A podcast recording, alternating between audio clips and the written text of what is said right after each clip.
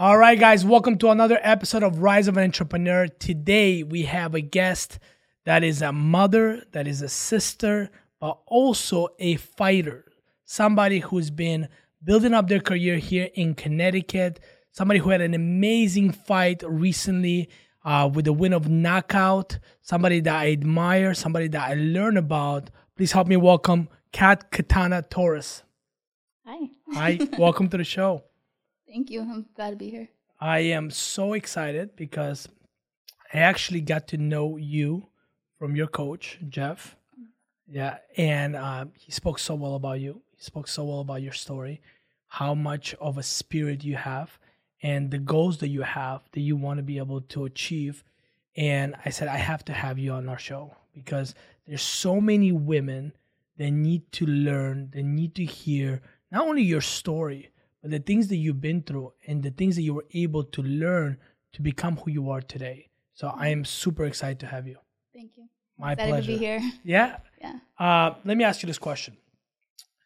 Imagine we had a crystal ball, right? And you had to take me back to the first childhood memory that you remember.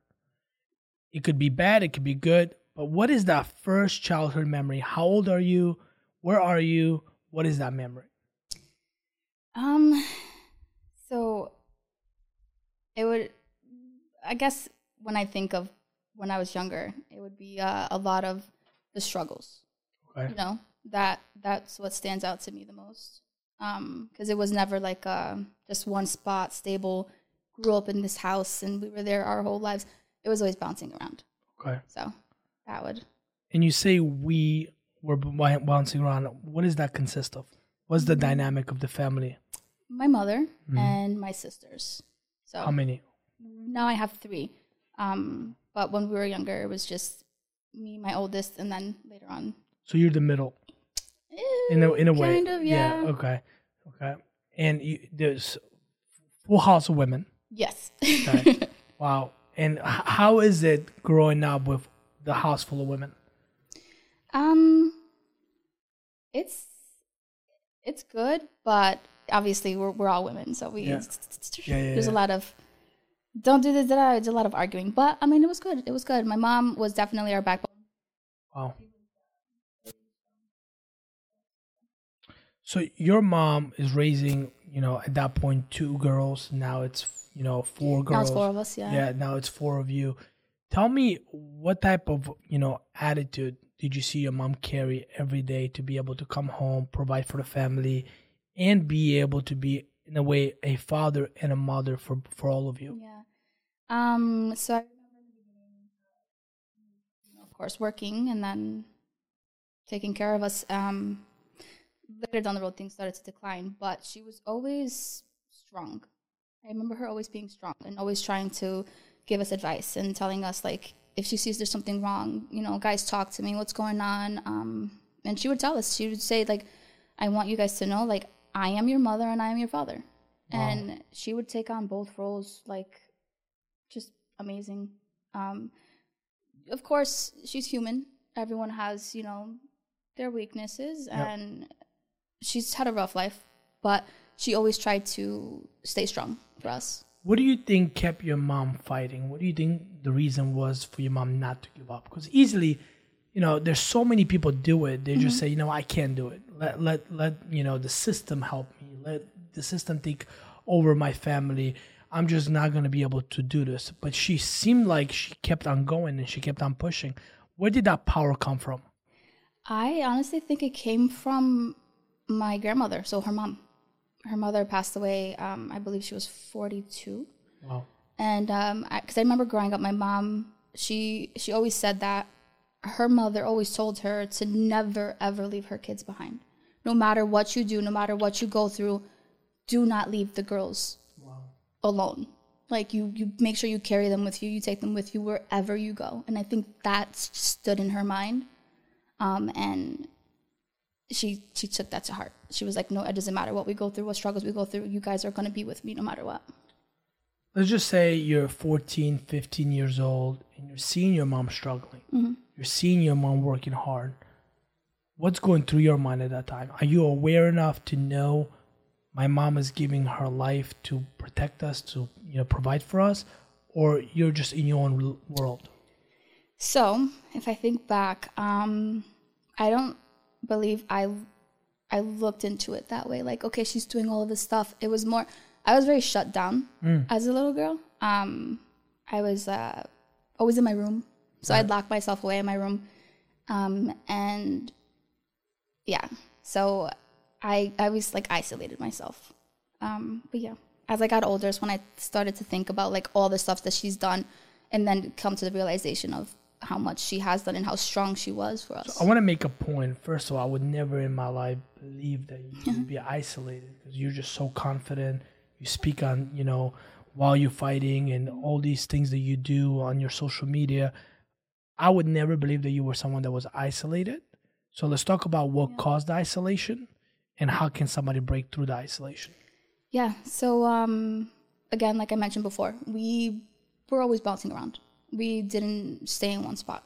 It was uh, one house to the next, or if we didn't have anywhere to go, we had to stay with. And my mom would try to find like a friend of hers Yeah. or a, a family member. Um, and then, of course, that you know, it wasn't like that was set in stone. We had to go again somewhere else. Um, I remember us having to stay. We we like lived out of my mom's van at one point.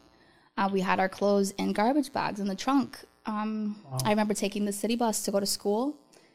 Uh, it was it was a lot. So, you know, and then as, and and seeing my mom go through certain things, like I would be in my room and I had to like close my ears because I would hear her arguing with someone, like the person that she was with or whatever, and you would hear like thudding, and I'm just like. So I think it was just a lot of things, a lot of build up, and then stuff that I went through in school with people. Yeah. Um, so yeah, I kind of locked myself Who do away. you turn to at that point? You know, you know your mom already carries a lot of weight. yeah. right? She's already has a lot on her plate. You in your room, you're like, I'm shutting my ears. I'm not trying to get involved with this thing. So what's happening? Like how do you how do you get peace? Like, is it through music? Is it through reading? Is it through fighting? What got you to be able to stay sane? So I kind of at that point, I would I wouldn't talk to people. So would I not talk I people. wouldn't. Okay. No. I like I said, I isolated myself. I would write a lot of poetry though. Okay. So I, I would write. I would um, try to write songs. I'm not really good at it. Never have been. But I like to sing. So I would sing. I would write poems. I would just write to myself, just write notes. And then um, Like journaling or Yes. diary, right? Exactly. Okay, so like. I had different diaries Yeah, throughout yeah. the years, and I would just write about my problems, about how I was feeling. I would draw. Um, I'd look at an image that I liked, and then I would just draw that image. So I did a lot of that stuff. Wow. So you did anything that could get your mind off that present moment. Yes. was it there's different types of people right Mm-hmm. there's people that live in the past there's people that live in the present and there's people that go into the future Yeah. which one were you I. that's a good question. I want to say that I was living very much in the present moment, um, but then trying to, I guess, present, not present. That's kind of weird.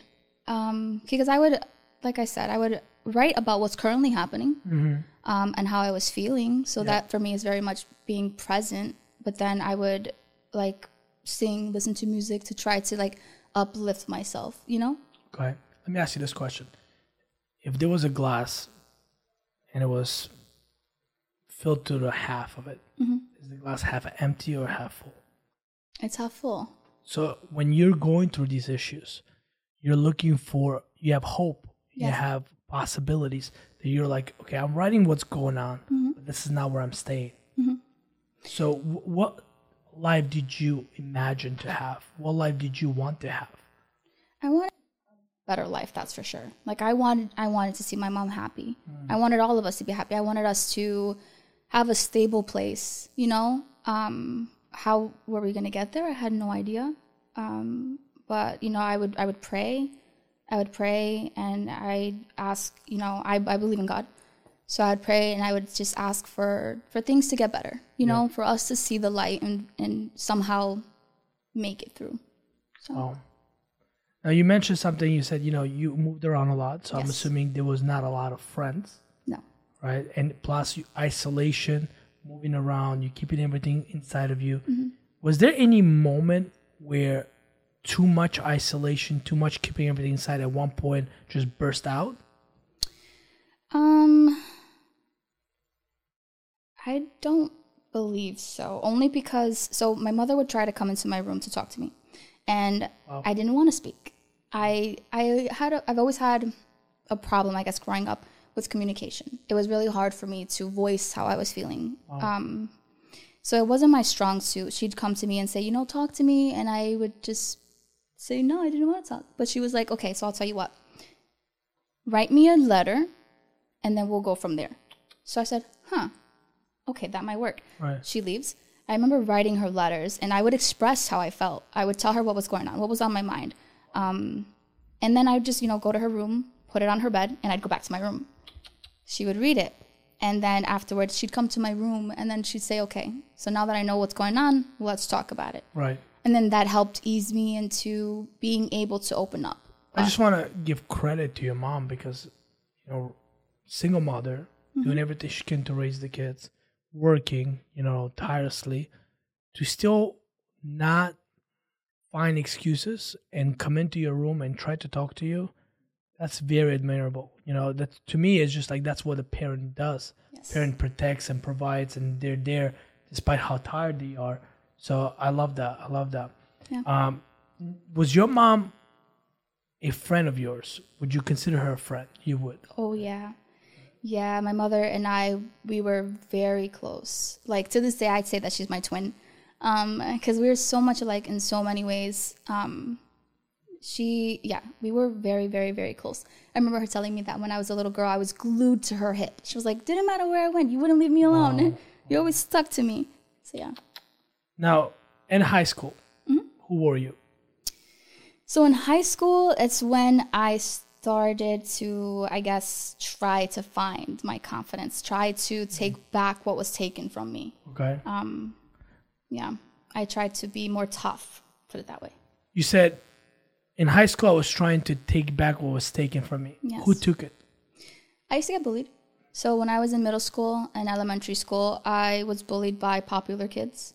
Um, you know, the kids that would come to, to school dressed nice. Their Yeah. their parents were able to buy them nice things. You Right. know, they had Jordans, they Right. had jewelry. Yeah. They they were they were they looked like they were doing pretty good. Um, so yeah, when I was a little girl, I was bullied, which obviously didn't help my confidence. Mm. Um, because of uh, you know my family, we we didn't have money. We didn't come from a family of money. Yeah. Um, my mom worked very hard so we can have what we have. So I would come to school with like knockoff shoes. Yeah. Um, shoes from Payless. Uh, the same clothes over and over. Sometimes some didn't fit me. Right. Um, you know, I would do my own hair, so my hair was always one style. And yeah, um, so yeah, being bullied a lot didn't help my confidence. Um, and then as I started to get older, so like sixth, seventh, and then into high school is when I was like, I don't like this. Like this is not.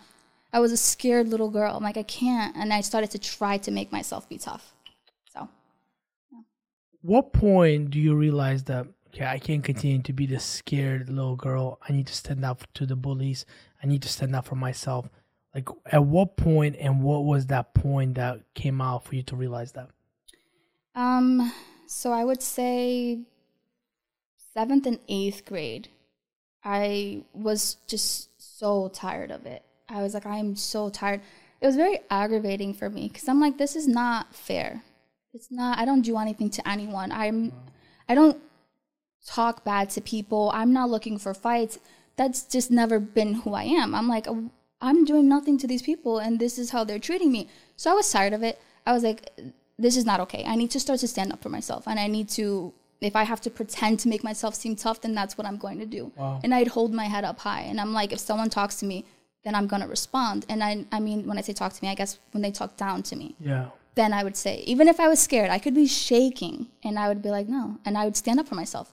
And then, believe it or not, they thought that I was tough. Wow. so that helped. And then, you know, over time, of course, I actually became tough. So, So no one taught you how to deal with bullies. no. So you just had to kind of create that self awareness. Yes. Say, okay, if I don't stand up to them, they're gonna continue to take advantage of Yep. me. So I'm gonna go ahead and stand up to them, even though I'm scared. Mm-hmm. I'm gonna do it because it's better than me just getting bullied. Exactly. Okay. How do you find that courage for any kid or anybody that's listening to this that may be getting bullied today at work, at you know their gym or whatever the case may be, and they're bullies in their life?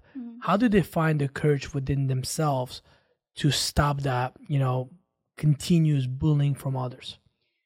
One, um, I guess the first thing I would say would be to to think about what you want. You know, like look within yourself. One, acknowledge how it makes you feel. It doesn't feel good. Yeah. You're being bullied. It's it's tearing you down as a person, like your spirit. Do you want other people to feel that way? You know, if you don't, then the answer is then help yourself as well. Like if you're talking to, let's say, your best friend, right, Yeah. and you see that they're getting bullied and what they're going through, what would you tell them? What you would tell them, you should tell yourself as well. Because it's easy to tell other people to do it, but it's, mm-hmm. you can tell yourself, but you're still not gonna do it. Exactly. So I would also say, even if you're afraid, even if you're like, okay, this person's been bullying me for years, or it's a new person, doesn't matter. If you feel scared, that's okay. Mm. Like even if you're shaking inside, stand up for yourself. Just say, just say something. You know, like stop, stop bullying me. Yeah. Or, you know, I don't know what you're going through, but it has nothing to do with me, and I would appreciate it if you'd stop Yeah. you know? Don't treat me that way because i'm not treating you that way. Some people are going to listen some are not. At that point just walk away you know? Or, or reach out to someone. Yeah. reach out to someone that you confide in whether it's your teacher if you're in school or if it's your parent or the, the principal whatever just reach out to someone who is in authority and let mm-hmm. them know what is going on so that what's happening to you doesn't continue to happen. Let someone know I want to position something from a different perspective. You said, you know, bullies may be going through something. Well, you were going through a lot. Why weren't you a bully? You could have easily turned into a bully. Why did you s- decide to stay on the good side and not turn bad? Um, I've seen a lot. Like I have seen a lot. I've seen people struggle, you know, and although I was going through what I was going through, I didn't turn that into like, okay, because my life sucks right now, I'm gonna make sure that your life sucks. That's never been the type of person that I am.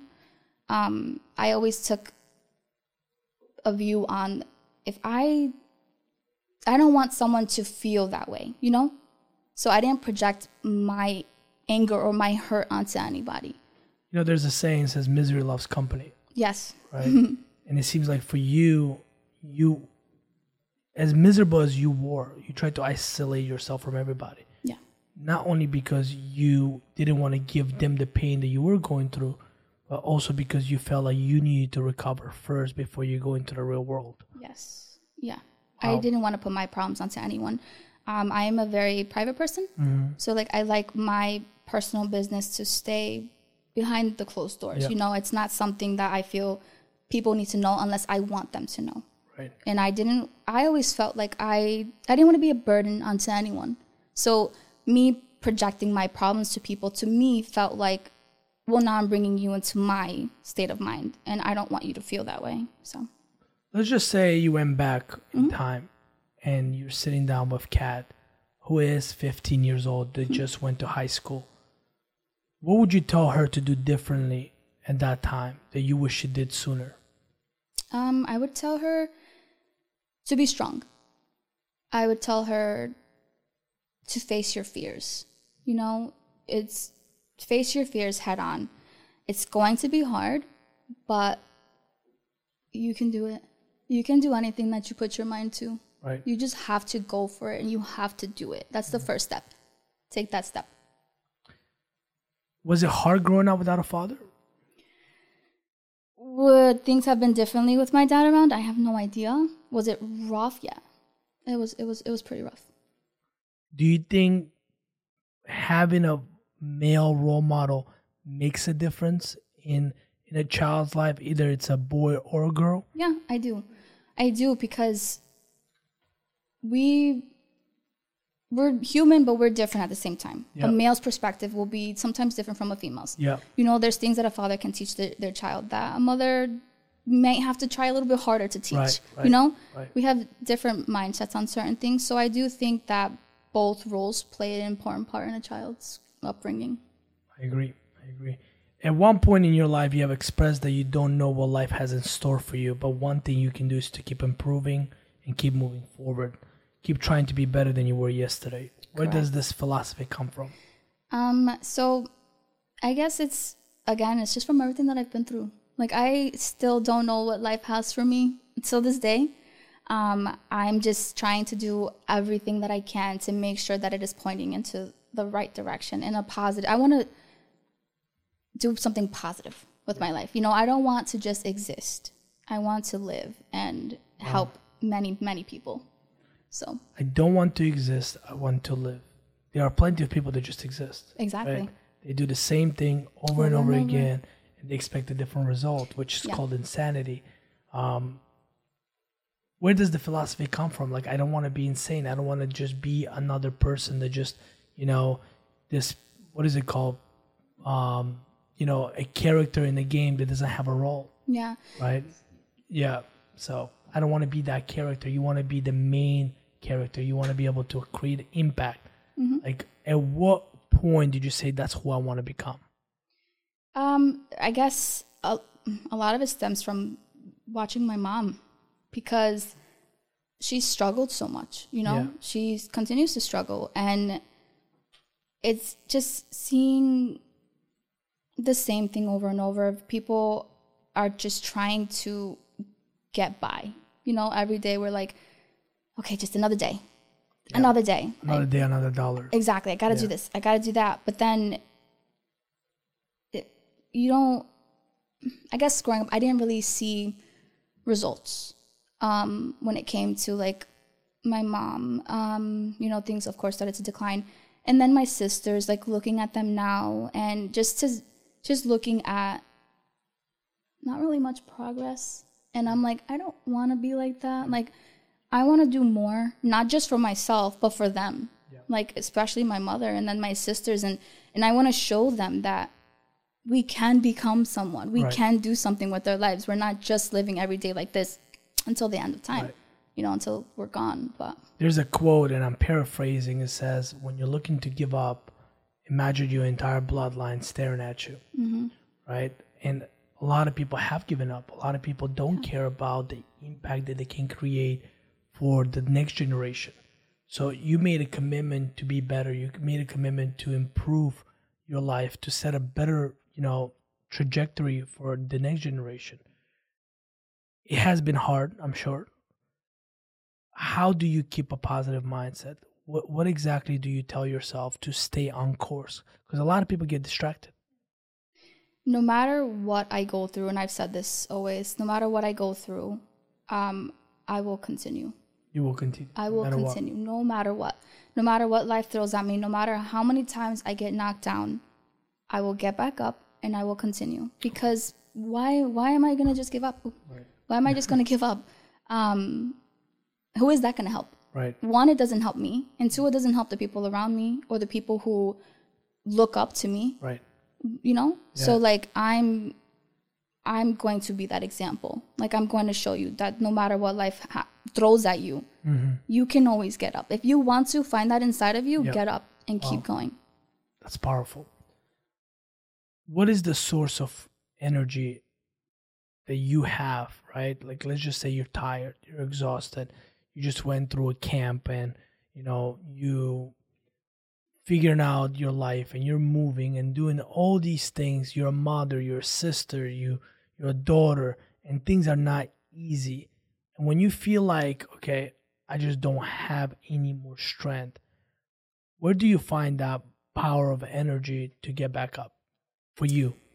for me um well one i'm a mother so my son um if i give up then i'm giving up on him if i give up i'm giving up on the life that i could have that we could have Right. you know so yeah there's there have been many times where i'm tired and i'm like it's just so overwhelming there's so much in my life that Yep. gets overwhelming and i have to i have to look at everyone around me you know I, that's what that you know i look at everyone around me and i if I give up on myself, I'm also giving up on them, Right. and I don't want to do that. And I think even more important is that I'm a father. I have three kids, you know, and to me, if I give up, I'm teaching that it's okay to do so. Exactly. Yeah. Exactly. And I want my son to look up to me. I want to inspire him so that when he goes through difficulties, he can say, My mother went Right. through a lot and she continued. Right. So I want that to be something that he always has in his mind where he's like, No, no, no, no, I'm not giving up. Right. I'm going to keep going because if my mother did it, then I can do it too. We're made out of different cloth. Yeah. I love that. Tell me, how is it being a mother and yet being a fighter? Because as a mother, right, you it's when I think of a mother, mm-hmm. right, somebody who nurtures, who Yeah. who just you know cuddles you, protects you. But then you're also somebody who carries a lot of power in your hands, and you go on inside the octagon and you knock people out, and you you know choke them out, and you show that fierce that you mm-hmm. carry. How do you balance the two? So I've always been very nurturing. That's just in my nature. And, I mean, the way you're speaking right now, you're so nice. You're always smiling. you. Right? I would never think that. Like, and again, this is the confusion that people have. Yeah. they would meet you outside and be like, "Oh, this you know tiny girl, she's so nice. Let me bully her." And next thing you know, they get knocked out. so, like, how do you balance that? Um, it's you have to know when to flip the switch. You know, you have to be able to to go through the pages. And um, I know that first and foremost, I am a mother. My son is my first priority. You know, I do give him plenty of cuddles, Yeah. um, plenty of hugs and kisses, and I tell him how much I love him, how smart he is, and I, you know, I try to lift his spirit as much as I can. But then when it's time for me to become the fighter, Yeah. then that's when I, I I do separate a little from Yeah. there. And I don't mean separate from my son. I just mean more so he understands and I talk to him. I'm like, okay, mommy has a fight coming up on this day. I'm gonna have you with whoever I'm putting him with, and then mommy needs to focus. And he understands. I love that. So when I need to turn that switch and get into that mindset of being a fighter, I can do that no problem. But I can also be a mother as well. So There's a double-edged sword, and I'm mm-hmm. not sure if you're gonna see it this way or not. And I, I want your honest opinion on this. You know, many fighters. You know, I interviewed a two-time world boxing champion. I, I sat down with many different fighters, and they always told me I was more dangerous before I became a parent. I was more dangerous before I was in a relationship because I was not afraid to lose something because I was I was willing to die. Mm-hmm. Now, as I step into octagon, I'm not willing to die because I have kids at home or I mm-hmm. have my partner at home who's waiting for me to come back.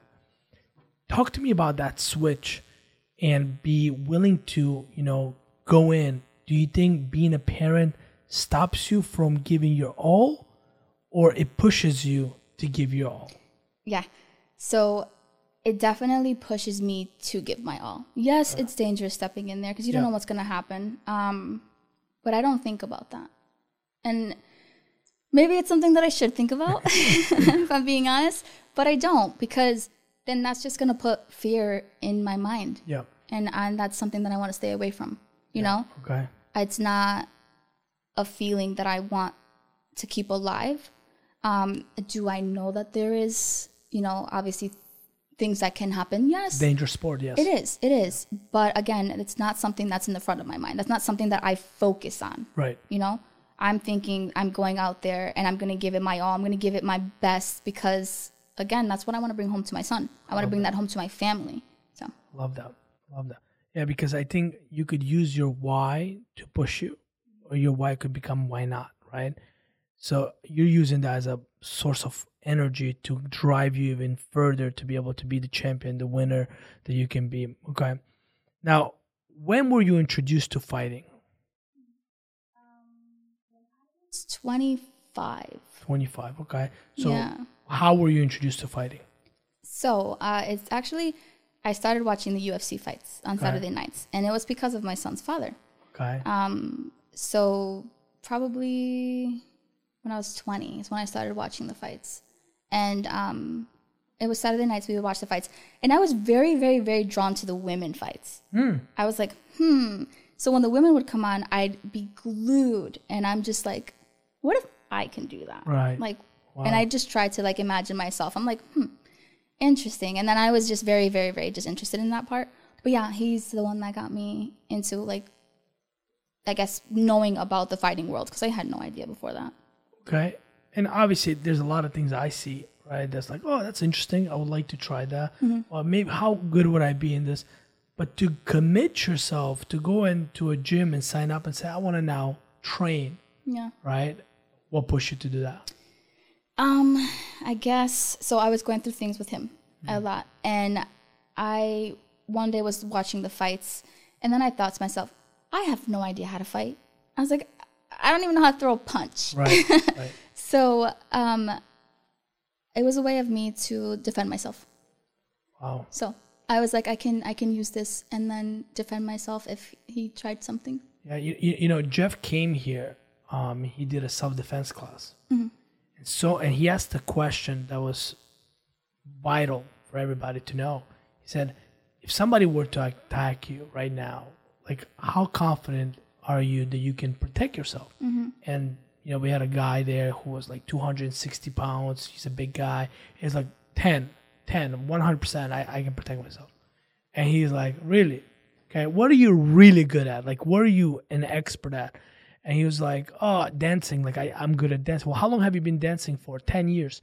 And he goes, and if you had to grade yourself from 1 to 10 being the best dancer you could possibly, where would you grade yourself? He was like, 6. Like, how the, logically, it makes no sense what you're saying. So you've been doing something for 10 years and you grade yourself at 6 and something you have never done before, you mm-hmm. grade yourself at 10 and you start to show these basics mm-hmm. of just it's not just about weight it's not about power it's about mind it's about how you move leverage you know control all these things. And so many people just got inspired that day that mm-hmm. wow this is a, like a skill that you need to like swimming you got to know how to swim we live in a world that has water all around us we got to know how to swim same way you have to know how to defend yourself and I think there's a quote that correlates to this perfect, right? I'd rather be a warrior in a garden than a gardener in a war. Because at least you don't need to go out there and fight everybody. That's not the point of it. But when the opportunity presents itself, you know how to protect your family, you know how to stand up for yourself, and you know how to be able to just overall have that confidence that if something were to go down, at least I can step up to the plate. Yes, exactly, Wow. exactly. And at what point you start taking this serious? Like, okay, I can make a career out of this. Um, so I found a gym. I googled it and I was looking for gyms in my area. I called. The coach said, "Hey, you can stop in. We'll give you a free week." And Yeah. I was like, The hook. "Yeah, I know. They, yeah, free week. Let's try it." And then Yeah. It was that was it. I mean, I went in and then I was very drawn to the jujitsu part of things, Okay. and I was like, "Oh, I like this a lot." Yep. And after that, I started to learn how to throw a punch, and they had us drill it over and over. And then after that, I competed. So I competed in jiu-jitsu, and I was like, "Oh, I like this. Like, mm. this is nice." And from there, it just took off. Then I started to lean more towards the striking, and I was just like, I started to feel confident. I started to feel like I had control of something Right, right. in my life. So and that was control of yourself. yes. Wow. So you started to compete in jiu-jitsu. Were you always a competitive person? It's uh, kind of hard for me to determine that because you were isolated in the room, you were going through a lot, you're not talking. So I don't know if you were. Did you always have that competitive edge in you? I want to say yes because there were times when, like, after school, we had a basketball hoop in the backyard when we lived at one of our houses, and um, my mother's husband at the time, he would come outside and play, and I remember me and him playing basketball, and I'd try really hard to beat him. Wow. and uh, there was a, a, a couple kids in the, the neighborhood that like uh, the guys that I would play like a two hand touch football, you know, and I was like, no, I'm gonna I'm gonna win. I'm gonna win. Wow. So yeah, I would always try to to be the one on top. I love that. Now, imagine if mixed martial arts, jiu-jitsu showed up on your doorstep when you're 10 years old. How Ah. different is the life? I would have probably been like, "You're kidding, right?" Wow. Because I was uh, I was afraid. I was I was scared. and I didn't stand up for myself. Um, so if someone like if they if it was like, hey, by the way, this is jujitsu in, in mixed martial arts, come into this world, I probably would have been like, no, absolutely not. Wow. No. So I was thinking the other way. I was thinking like, wow, you would be excited that somebody said that to you. So no. As a kid, So you no. wouldn't go back and like try to get to that. Instead, you you feel like it came to you at the perfect time. Yes, yes, it did because every trial that I have gone through has made me who I am today. Mm. Everything that I have gone through. I don't, if, I guess if I were to look back and they were like, here, I'm going to give you this opportunity right now. If I, I wouldn't, I don't know if I would take it because I wouldn't have learned all that I have learned now because of everything that I've gone through. So you're a true believer that everything does happen for a reason. I believe in that, yes. You do believe that. Okay. I do. Wow. So you just went to the Worlds where you competed against best of the best. Mm-hmm. Your first a match, you choke somebody out in 15 seconds. Yeah. Right? that's, I mean, Wild. that's lethal right there. Can you imagine somebody is just fighting with you? 50 seconds, they're out. You're like, oh no. Yeah. so, and this was not just anybody. This is, you know, I believe they were ranked number five. Uh, I haven't written down. I believe Yeah. so. Yeah, I, I believe they were ranked number five. Yeah, I went against five and then three. Yeah, five and three, and then the two, I believe that you went. Yes. So the fifth seed, you choked them out in 15 seconds. Mm-hmm. Very impressive, right? Your first time competing in the worlds, oh yeah. and you were able to put yourself still at the podium. Right? Mm-hmm. You didn't take the first, Yeah. but you got to the podium. Right? You were able to achieve that. To me, it's huge accomplishment, right? Yes. And anything that you do, if you're able to compete at the highest level and still be able to get recognized, Mm-hmm. you may not be the first, but you're now next to the giants, next to the best of the best. How did that change your confidence, and how did that unlock your level of belief? So Worlds definitely has been the biggest platform for me um, thus far Mm. in in the jujitsu world because it's Worlds. Yeah. You know, I I remember the day going on my way to the airport, and I'm thinking to myself, "What am I doing? Mm. like this is so huge." Um, I feel like I kind of just jumped at the opportunity. So Jeff came up to me one day in class, and he was like, "Hey, you should do Worlds," and I was just like, "Huh? Yeah, yeah. Like what?" but um, you know, I I did, and it Why did you say yes? because I believe in myself. I feel like I have the potential to to to go out there and make it. Now let me ask you. I, I don't know how it works. You need to qualify for a world. Somebody has to refer you, or anybody could just go to the worlds. How does that work? So actually, that is not something that I'm sure. Because Okay. again, Jeff came up to me and he was just trying to gather a bunch of us Right. from the gym. Right, He's like, "You guys should go. You should go. You should go." I know we have to be signed up under someone Yeah, um, who I believe has like that status right. when it comes to world tournaments. Um, but yeah, I'm not too sure. He didn't come up to me, so I know he came up to you for a reason, right? And the reason why I say that is because I believe Jeff really believes that you can compete at the worlds. Mm-hmm. That's why he came to you. Yeah. There's he has hundreds of students. He didn't go up to every single student and say, "Come to the worlds, come to the worlds." Come. No, picked specific ones that he believed that would be successful Yes. at the world, or maybe the worlds could unlock something or help you Bring them confidence Exa- and you know give them that competition Yeah. or the experience. Right. So, what do you think you did for him to be able to go out of his way to say, "Hey, Kat, you should go to Worlds"? Um, I think it's what I like, what I've shown. I guess you can say Mm. because I've competed before. Yeah. Um, and I have lost in jujitsu. I've you know I've lost matches, Yep. but then I go back and I do it again. So like you know he sees that. To me, he sees that and he's like, "There's something there. This girl has something, Mm-hmm. you know." And he sees that potential. So he's like, he just needs to give me that little push, Yeah. you know, to get me out of my comfort zone. Right. You said something during your fight. I saw you fight a couple weeks ago. I think it was a week and a half ago. Yeah. Um, amazing fight. But I was paying attention. The fight was so quick, you know. Um, I was paying attention to what you were doing before and after the fight. I see the relationship that you have with Jeff as your coach, the amount of trust that you have with him. And you said, Jeff, you're the best coach I ever had. What makes him a best coach? And why do you feel that way? He cares. So he cares about all of us. Um, and he's shown that because he's always on the mats. And even if he's in pain with his shoulder, Yeah. he's still there. He still tries. He still holds pads for us. He still will roll with us. He's he's again, he's on the mats and he shows us how much he cares. He tries to push us. You know, if we're tired, guys, keep going. Let's go. Yeah. It's not it's not over. Keep going. Um so I think it's just because he cares. He cares. He shows us that he cares. Like look at our gym or how much we're growing. The people that we have. The we're a family Yeah. you know it's he's motivation for all of us and he leads by example Right. so right? You promote the gym so much, Mm-hmm. you know, Ascension. You you truly embody the culture, the core values, everything that that gym stands for. yes How does one fall in love with the culture without being forced to fall in love with the culture?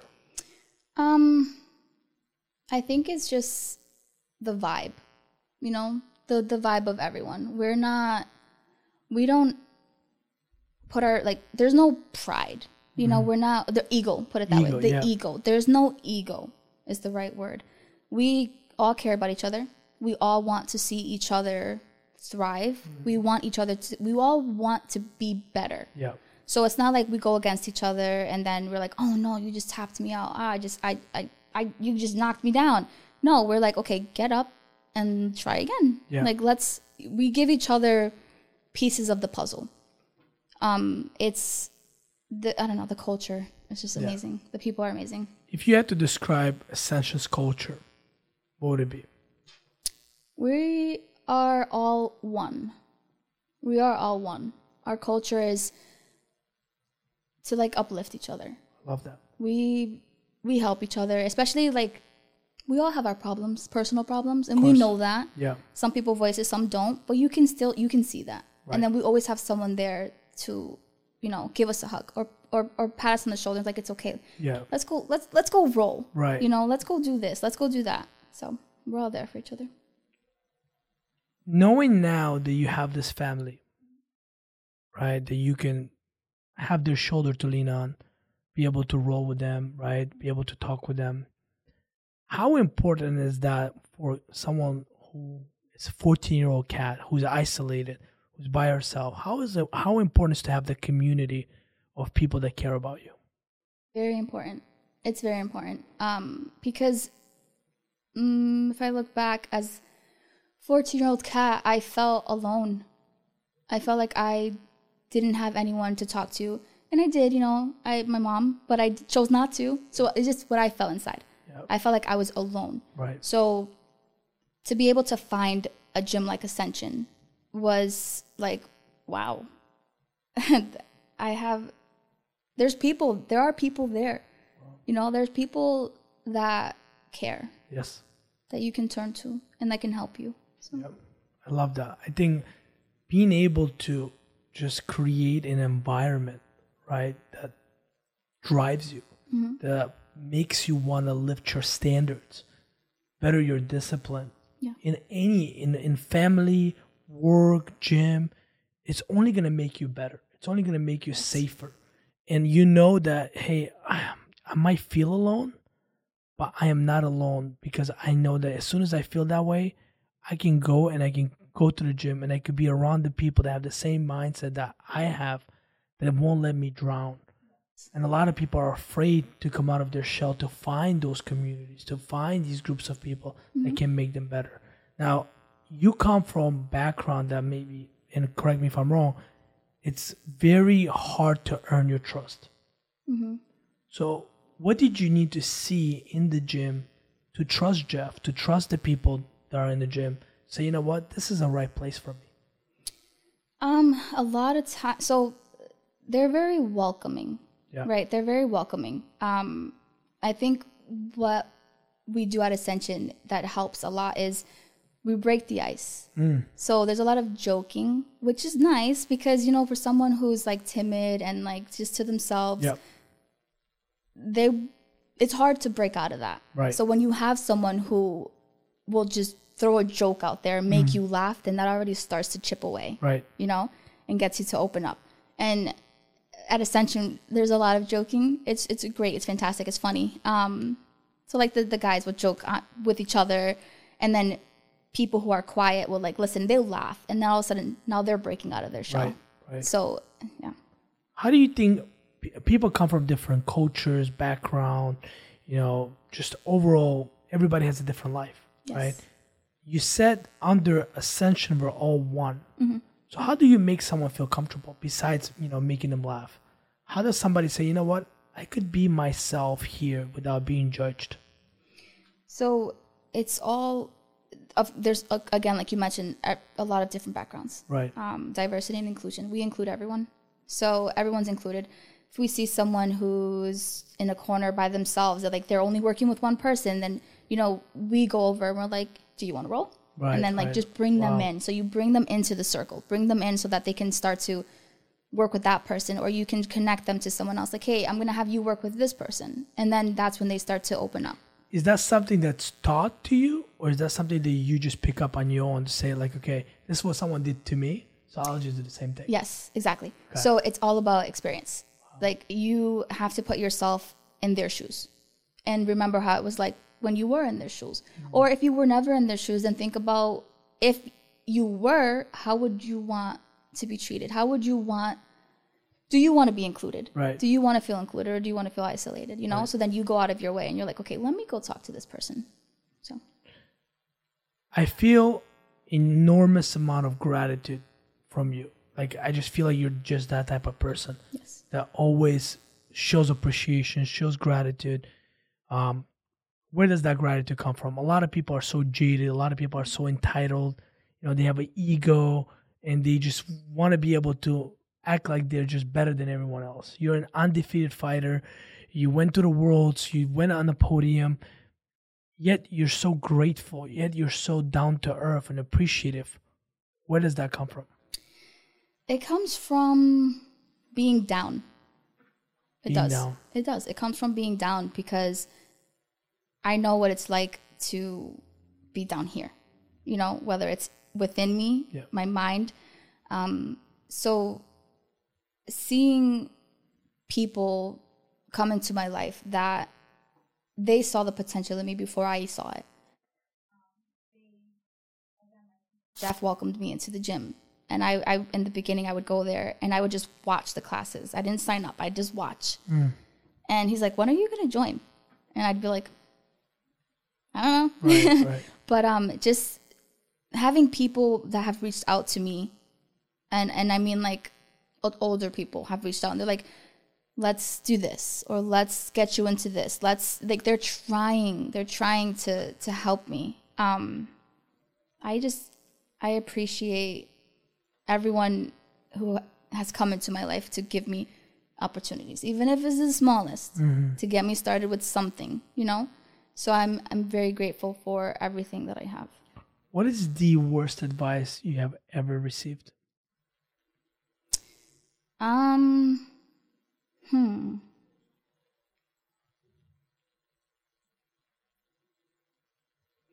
That's uh something's dangerous, right? So you shouldn't try it. So it's like, no, don't don't don't do that. Are you Right. crazy? Wow. It's like, why not though? Right. why not do it? Yeah, if it's dangerous, I get it, but if I don't try it, then then I won't know what could have been. Do you think, as a mother or as a parent, your job is to stop your kids from doing dangerous things? Or is it to teach them how to do dangerous things carefully? Yes. So I thought about it. I'm like, as my son gets older, he is his own person. Hmm. Of course, I want to protect him and I want to make sure he's okay, but I can't stop him from doing what he wants. Right. If there's something that he really wants to do, I'm going to try to give him the most advice as I can Yeah. and try to make sure that he's safe doing it. Um, but I wouldn't tell him, no, no, no, no, don't do that because you're gonna get hurt. Like no, you. I have to let him spread his wings, and he has to go through what he's going to go through in order to become who he's going to become. Wow. You know, I have a daughter. She is about 16 months old. Um, and she climbs these chairs out in the house all the time. And she wants to jump and she wants to go up the stairs. And the first instinct is always like, stop, don't do that. Right.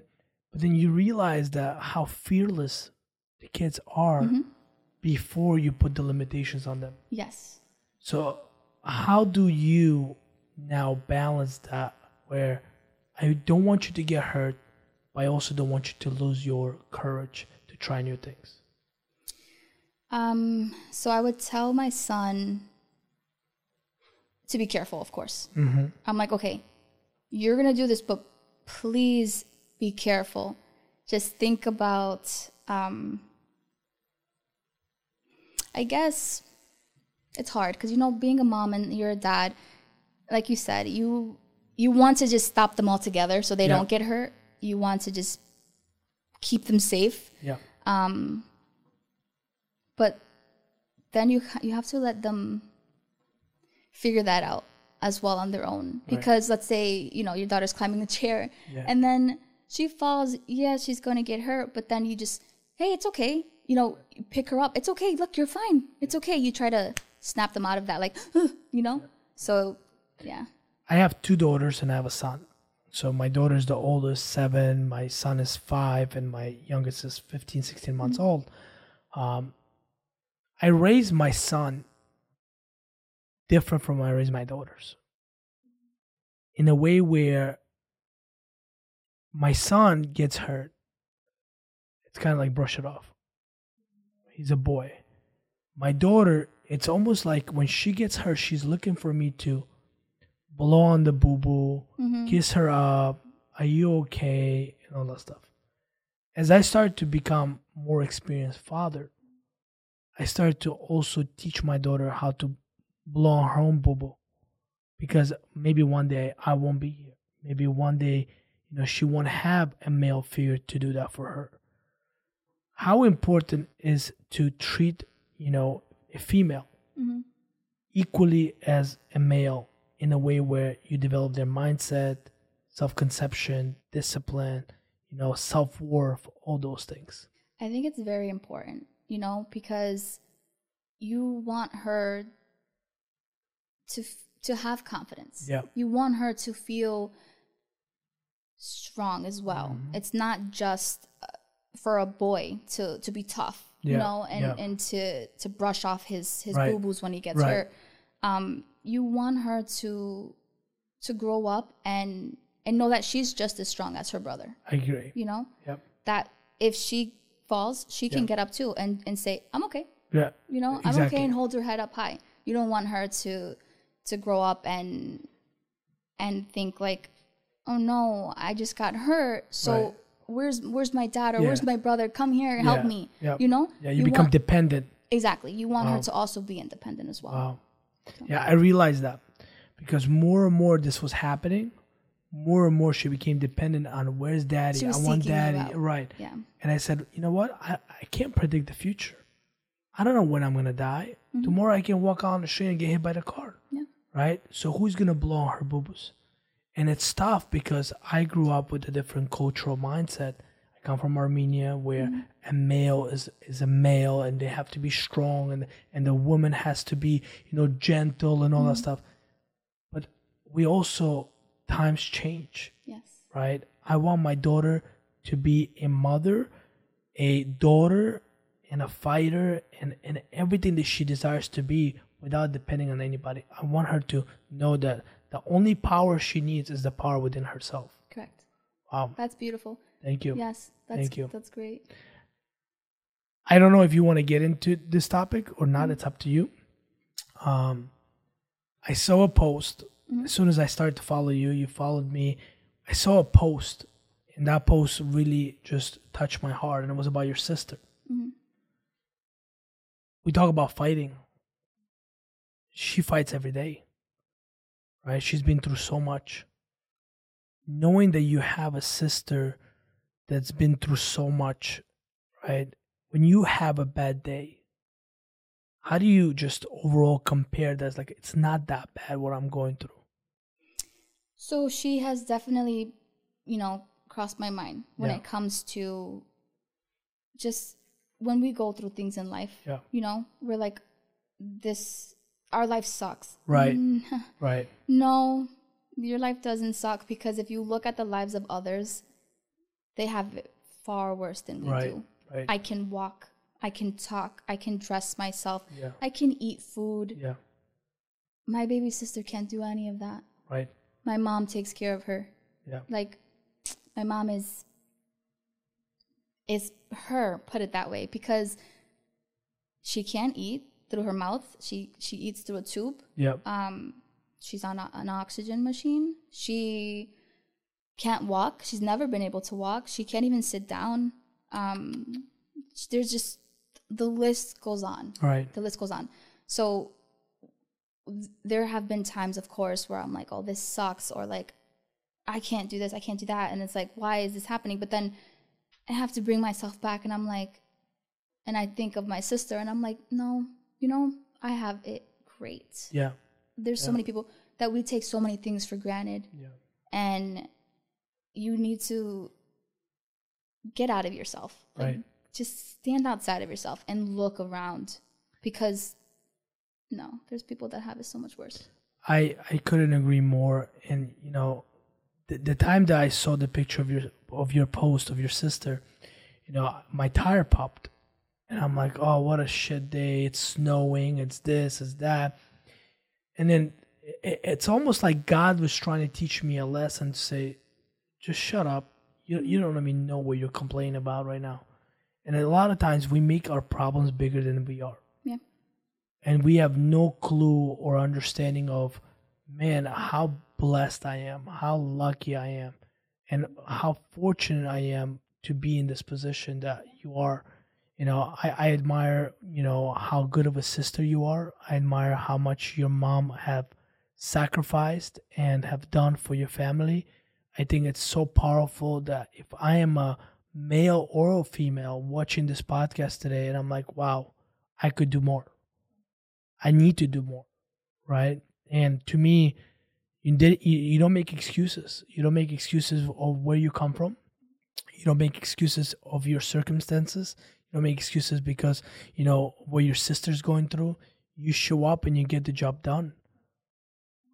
You have to. Mhm. Why do you feel like you have to?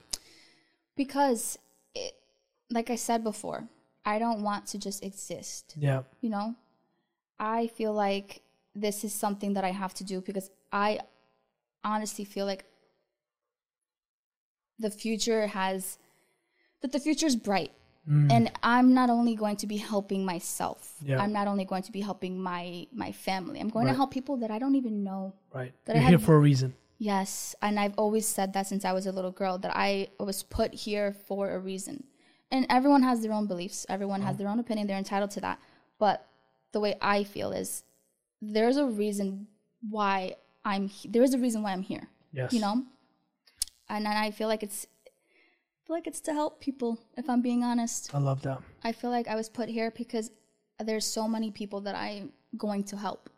Whether it's just through my voice whether it's me doing something for them or something You're planning to be a professional fighter. You're planning to go after becoming a champion. i'm gonna see where it takes me that's Wow. for sure yep Is that? I mean, what what's the vision like for you right now? Like, do you see that? Yes. So I I see myself getting up there. You know, I see myself on that platform. And then through that platform, what will branch off from it, I'm not sure. Um, I try not to think too too too far ahead. I'm just going step by step, trying to stay present and just taking it day by day. You know, trying to just just keep going, keep going, Right. and see where it takes me. Right. We sat here with Jeff, and he said, since he s- started martial arts, he knew he wanted to be a UFC champion. Like that was his ultimate goal: become a UFC champion. Through that process, he uncovered a lot of different things where he found his purpose and impact and all that stuff. Right now, are you looking at how do I become the champion. What what's the next goal in that mixed martial arts career for you? I think it's more so so I'm not looking at it as like um how am I going to get there? Um I know that I want to get there, Mhm. but what I'm looking at more of is like the journey. So I like I said I'm going to go through it day by day. I'm going to continue to do what I need to do, continue to do it better and better. Each day I try to be a better version of myself. Um and then when I make it, Yep. go you know, go from there and see what happens. But You have a you know amazing relationship with your coach. I relate that to business mentorship as well, right? A lot of times you have a mentor. How do you keep that relationship alive and how do you continue not get jaded and not take advantage of that relationship where you just take it, oh, you know what, that's what he's supposed to do. No. Um it's trust you know you have to trust the person and and know that they have your best interest at heart. So your communication as well. Communication. okay? communicate communicate. If there's uh, something bothering you if you're going through something and it's you know stopping you from from from training or whatever the case may be because then you can hear his side of things and he can like bring you back in and like it's okay like we're gonna do this we're gonna do that. It's about i guess caring you know? Do you think for you to be coachable, you have to trust somebody, or you could just be coachable without trusting someone? No, I feel like you have to trust the person to trust. because if you don't trust them, then you're not really gonna take what they say to heart. You know, they're trying to to coach you on this. They're they're telling you. So the coach is standing outside of the octagon and they see what's going on. Sometimes there's so much going on and it's just so high paced and it's it's chaotic at times that you don't see certain things, but the coach does because he's on the outside looking in.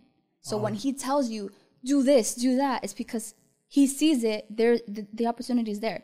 Trust him. If you don't trust him, you're not going to do it, right? You're not going to listen. Right. So yeah, I feel like trust is big. Wow. Now, in the fight business, right, when you are fighting and there's so many things going on and you're inside that octagon, mm-hmm. does your coach coach you while you're in the octagon or you already have a plan, you already know what to do? So sometimes there's a plan, and then sometimes there's you just go out there and fight. Wow. Um, but no, yeah, most times there's a plan. Um, we, of course, you have to pull up tape and and review that and see strengths and weaknesses of your opponent, etc. And then you come up with that game plan throughout your camp. You're like, okay, Yeah. so this is a possibility of what could happen. So this is what we're gonna do to counter that, or this is what we're gonna do to, et cetera, et cetera. So yeah, there's So going into your last fight, mm-hmm. what was the game plan? Did you know you were gonna knock her out? no, but I wanted to. You wanted to. Okay, gotcha. Yeah, no. Did I know I was going to do it? No. Okay. But I did say, and I remember saying it. I was like, I want, I, I want to get a knockout so bad. Right. And I kept saying, I want to get a knockout so bad. And um, Jeff told me, he said, don't focus on the knockout. Just focus on, you know, everything else. Just, just go out there, fight. You're gonna do what you do. Right. Um, he did give me a, a few, you know, things and like, okay, do this or, Yeah. or do that, and you know, you know that type of stuff. But the knockout wasn't like he, it was not that. pre-planned. No, Wow. no. Oh, okay. She was a fighter that was throwing a lot of wide shots, right? And did you, you already knew that going into the fight? I had a feeling. Okay. So I we couldn't find any tape on her, but I did watch her grap uh, one of her grappling matches, and immediately she came out and was just like attack. Okay. So we knew that that was what we were going to get. Um, we were very much aware of that. right. And then when when you knocked her out, because that was your first knockout, right? Um, I remember you doing an interview, and the guy asked you. He said, "You know, is this your first MMA fight?" You're like, "No, it's my 3rd mm-hmm. First one was, you know, re- rear naked choke, then it was decision, and now you got a knockout. So you literally got the full resume now mm-hmm. of all three different scenarios. Knowing that you knocked her out, that adrenaline rush, mm-hmm. right? What's the first thought that comes to your mind? So that's funny because I knocked her down and you was- didn't finish her. Right? Or you did? No, no, no. No, so there was was no there was no ground and pound. Right, right. There was no ground and pound. We we weren't allowed to do that because it was her first fight. So um, she got knocked down, and the ref immediately just jumped in the middle. Was like, okay, we're done. Yeah, yeah, Like, yeah. done. Yeah. Um, my the first thing that came to my head wasn't, oh my god, I knocked her down. It, it wasn't. I was actually. It's funny because I think my my mind was more so like. I wanted her to get up. Really? Well, you want Yeah. the fight to continue. Yes, Wow. I wanted her to get up, and I wanted to keep going, but that was it. So Wow. yeah, Why do you think that is? Why do you think you wanted her to get back up? Because you, you you were upset they finished so soon. um, so I didn't even realize how fast it was. Yeah, it was because it was so chaotic. I mean, the fact that she went out there and was just just so much. It was so much pressure, and then Mm. just wide. Very. Again, we knew that that was coming, but it it ended fast. So when you're walking down the tunnel Yeah. to go to the octagon, you have butterflies still. yeah, I mean, there's always nerves. There is okay. there there are there's always nerves um but i tell myself a lot of positive things so You I, do, okay. yeah i'm always like okay i feel these nerves all these butterflies but i'm gonna let them fly in formation Mm. and it's just straight on um i try to convert the nerves into excitement Did you hear, did you feel her power when she hit? oh yeah Okay, and Yeah. and does that changes your level of confidence when you like okay wow I just felt that it doesn't change my level of confidence but what it does is it's kind of like wake up like more alert.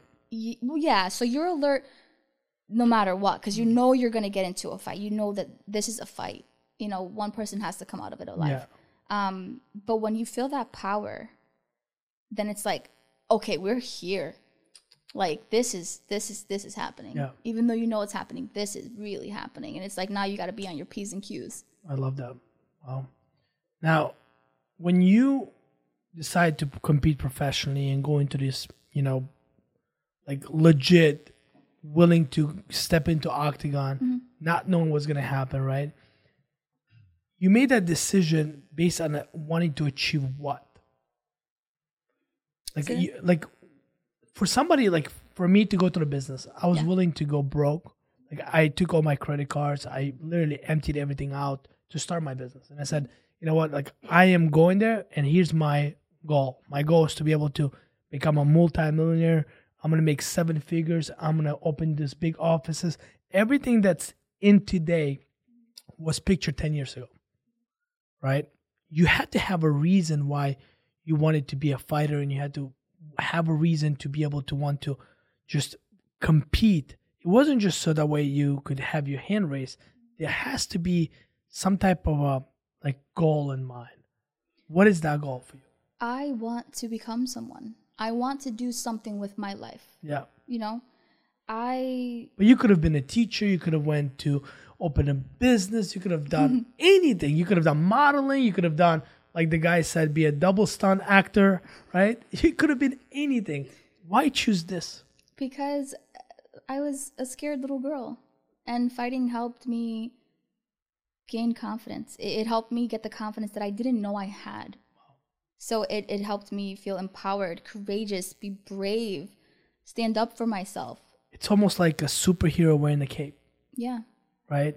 It's like when you're a kid, right? You put a cape and all of a sudden you feel like you can fly. Mhm. For you, that was the feeling when you stepped on the octagon. You were your best self. Yes. It it helps it helps me a lot. Like uh mixed martial arts it's um sounds crazy, but it's soothing. It is. It's soothing. It it helps my mind. It helps me feel like I'm in control, Right.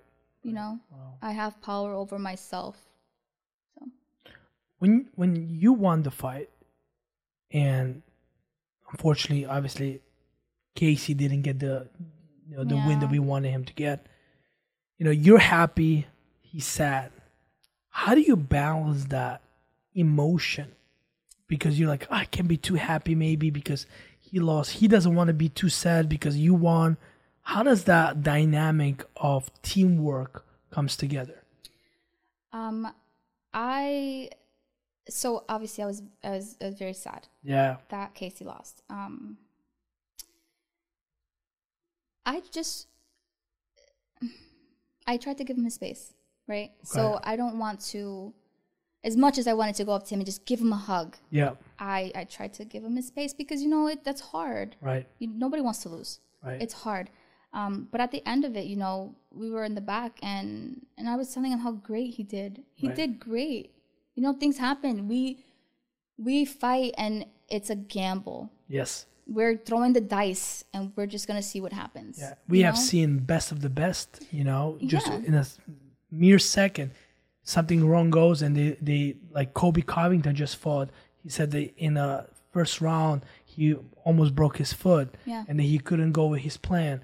Things happen all the time. Exactly. It's a, it's a gamble, and we say that all the time. Fighting is a gamble. We're throwing the dice, and we're just we're gonna see what happens. You you you can be the best of the best. Things happen. Yeah. You know what I'm saying? So like, we try to comfort each and every one. You know, in the gym. Casey unfortunately didn't go his way, but that doesn't take away of the amazing fighter that he is. Yeah. Because he is great. He's very good at what he does. Yeah. You know? Um, so we just tried to talk to him and tell him like you you're great, man. And I told him the back, I'm like, you did a great job. You know, things happen and Right. no one looks at him any different. We all still care about him. We all still love him. He's Casey Norton. Yeah, like yeah. he's he's our friend. I love that. I I won that night and he didn't, but I shared that pain with him. You know? Like it hurt my heart to see that. But life goes on and he knows that and he's going to come back even better. He's going to come back even stronger. I didn't I I wasn't over the top like, "Oh my god, I won." Da, da, da. No, that's not who I am. So I I kept the level Oh, I'm so sorry. That's okay. I kept the level where it needed to be. Yeah. You know, I was there for my friend and my teammate. As a competitor, um, do you care about that zero with like zero losses in your in your MMA record right now? Or do you like are you looking to protect that or you don't care too much about that? So I try not to look at it that way. Like, um, like people will be like, okay, now she's three and zero, and I'm like, yeah, that's fantastic. But I try not to let it get to my head too much, Okay. you know, because I don't want to be focused on that. Because right, now I'm an amateur. Yeah. This is all about experience. Yeah. This is me getting getting my experience. Um, I don't want that to interfere with anything. Right. Like I'm trying to keep my mind focused on just going out there and and doing the best that I can in hopes that my hand will get raised at the end. Right, right. Like Mayweather, he he in Olympics took a bronze medal, right? But he went undefeated in his professional career because he paid the price while learning, and then when it came time to earning, he really focused on what he was good at. He kind of put all his tools together to win the fights. Um, a lot of times in business world, you know, and I, and I say this a lot. I say that a fighter is like a business. They're their own brand. They have to go out there and market themselves. They have to get bigger contracts. Uh, they have to go out there and know how to promote Yes. for people to come to their fights, so that way they could be somebody that people want to follow, right? Mm-hmm. And they have to lead it by the good example. When right now you have to train like a professional, mm-hmm. but you earn like an amateur Yeah. and you don't have these luxuries like professional fighters might have, how do you stay focused, committed, and willing to sacrifice with such a little reward? Because I look at the bigger picture. So I feel like I'm like living a double life. so I, I have my daytime job and then I do this, Yeah. you know, I train at night, etc. Um, yes, I I I understand the, the the level that I'm at right now. Whereas an amateur, there's not really much reward. Right. But I mean, at the same time, if you think about it, there is a lot of reward because it's all experiences. I'm learning I love that. you know i'm i'm gathering all this information to prepare me for the professional I agree. like world you I know agree. and what's to come so i look at it as if you think about i guess um like money wise Right. that's that's just something here for now Right. you know Right. um, I need to keep going to get to where I can where I see myself. Yeah. For the first seven years of my career, I was in debt. Right. And I worked 12, 15 hour days every single day for the first seven years. And then on the seventh year, I was able to actually get to my goal where my father no longer had to work. And I was able to retire him and I was able to achieve certain level in my business where I would say, you know what, I'm a six figure earner, not just revenue, but actually income. And I was happy about that. Today we have over 100 agents and they never done sales. They come from different jobs, different backgrounds, and they see me close these $200,000 deals, $300,000, and like, well, I want that. Mm-hmm. And I relate that to being a fighter, where it's like, well, you can't go and fight Conor McGregor or Khabib or any of these, you know, MMA superstars, mm-hmm. right, at their game because you haven't learned what to do in the amateur level. So first, you have to be willing to pay the price by learning the game Yes. right? And then you have to go and remove the L and start earning money and start developing yourself for a bigger competition, bigger resources. And a lot of times people just want to get there. Yeah. What what is the negative of going big too fast? You're not learning. I feel like to me, it's, you're taking away from the process. Wow. Like live in the present moment. You will get there. Yeah. If as long as you stay present. Stay Love in the that. present moment. Go through the process and soak in the journey, Yeah. you know? Yeah. And then you will get there. Don't think too far ahead. It's the you shouldn't want something to just be handed to you. Right. Like work for it. Right. That's that helps you build yourself as a person. I always say keep your eyes on the process, not the price. Because if you keep it on the process, you will get the price. There you go. Yeah. Wow. It's so amazing to have you here. I appreciate you coming in. Love your story. So much knowledge, so much insight that you were able to provide to our audience today. Uh, we do have a gift for you. Okay. Um, I thought it was a special moment to have you on, on a podcast. And we want to give you this gift from Axelite to you as our sponsor athlete. Okay. This is for you. Thank you. Hopefully you like it. Thank you. Thank you. No problem. You can open it. Should I take it out? Yeah, yeah, yeah, please. All right, let's see. Oop, I probably should move this. so I guess first thing I want to say though, red's my favorite color. Good. I absolutely love the color Good. red. We're gonna talk to Jeff about changing the logos. Oh man, no, this is great. Let's see, what do we have here? Oh, that's so nice. Yeah. So we thought it's your first knockout, and you should always remember, you know, where it started. Look, Yeah. that's so pretty. Thank Yeah. you so much. Thank you. We appreciate you. Uh, we'll take a picture so that way we can promote this podcast and get everybody involved as well. Oh, You want to hold that up? So Should that I? way, yeah, yeah, yeah, please. You put here you go. You got your camera? Yeah. Okay, cool. all right. All right, perfect. You want to turn it that way? Yeah. Yeah. Cool. Should I put it here? Yeah. Perfect. Right here. All right, wait, three, two, one. And one more. Thank you guys. Thank you so much. I really appreciate it. Thank you. Well, you let me know when your next fight is, Will do. and I would love to. If you need any equipment, if you need anything at all, any gear, we would like to help you out as much as we can. Thank you. I appreciate it, Albert. My Thanks pleasure. so much. I'll give you a hug. Yes, thank you. I wasn't sure if I could. of course. It's literally I am so inspired by you. I was telling my daughter, she's seven, I was like, man, you should have seen that knockout. So I started showing her, like, Daddy, that's so cool. She was very, very excited. Yeah. Um, that's so good. No, I honestly, I, I want to inspire people. When I seen the back of this shirt that you Yeah. brought to Casey, Yeah. I was like, whoa. Yeah. I'm like, this is wild because that's literally what I want to do. Like, I want to make an impact on Love people's that. lives. I want to inspire people. I, I want to do some. I want to influence people. I was like, this is crazy because it was like you were like speaking to me, Yeah, yeah. but wasn't really Yeah, speaking to yeah, me, yeah. and I was like, I mind love blown. that. I, and I love, you know, it's funny. I left the gym and I was like texting Jeff, and I'm like, "Is she a fighter?" He was like, "Yeah, she's she's also fighting on the card." I'm like, "No way!" Like, yeah, like we're tr- he started telling me your story, and I'm like, "Dude, like I'm sorry, I didn't mean to undermine her. Like, I want to turn around and come back. He's like, no, no. He's like, I'm like, tell her I'm gonna sponsor her too. Give her the shirt. He's like, oh, she was gonna wear it anyways. I was like, I don't Yeah. care. And then when we saw you knock her out, I was like, people send her 250 as a bonus. We want because we were so happy for you. And I just think just seeing you progress and seeing you do what you do in your element Mm-hmm. is fantastic. It really The first time I sent her 500, I didn't put anything for the memo. I'm like, oh great, she's gonna see a random Venmo give her 500. She's what the hell is this? Yeah, no, that, that, that's good that, that we were able to meet that day. You were right there. Again, everything happens for a reason. Yeah, and I believe that, and it's funny because Jeff doesn't believe in that, but that's No. okay. It's, it's it's everyone has their own opinion.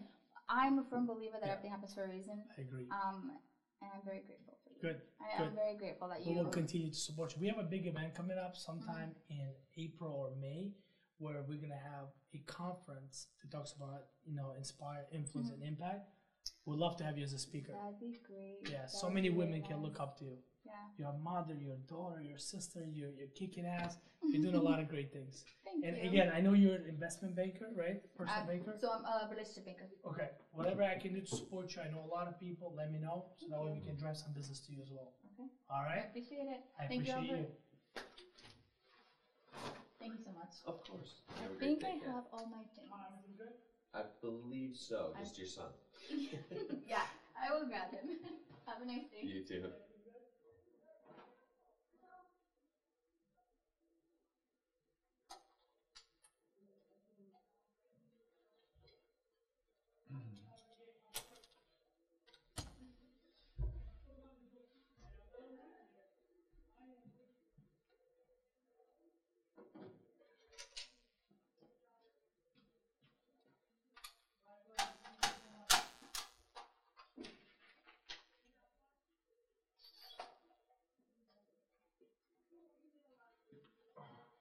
On my phone. Oh, it's right there. I put your phone right, right there on the. Oh, okay. Airdrop me uh, a photo. Yep. Here, where are you?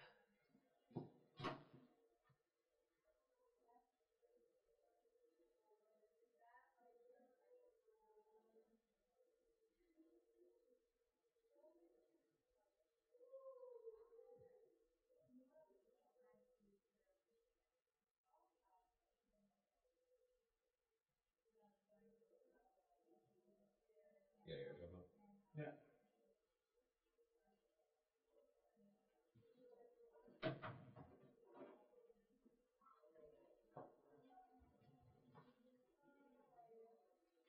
Best photo.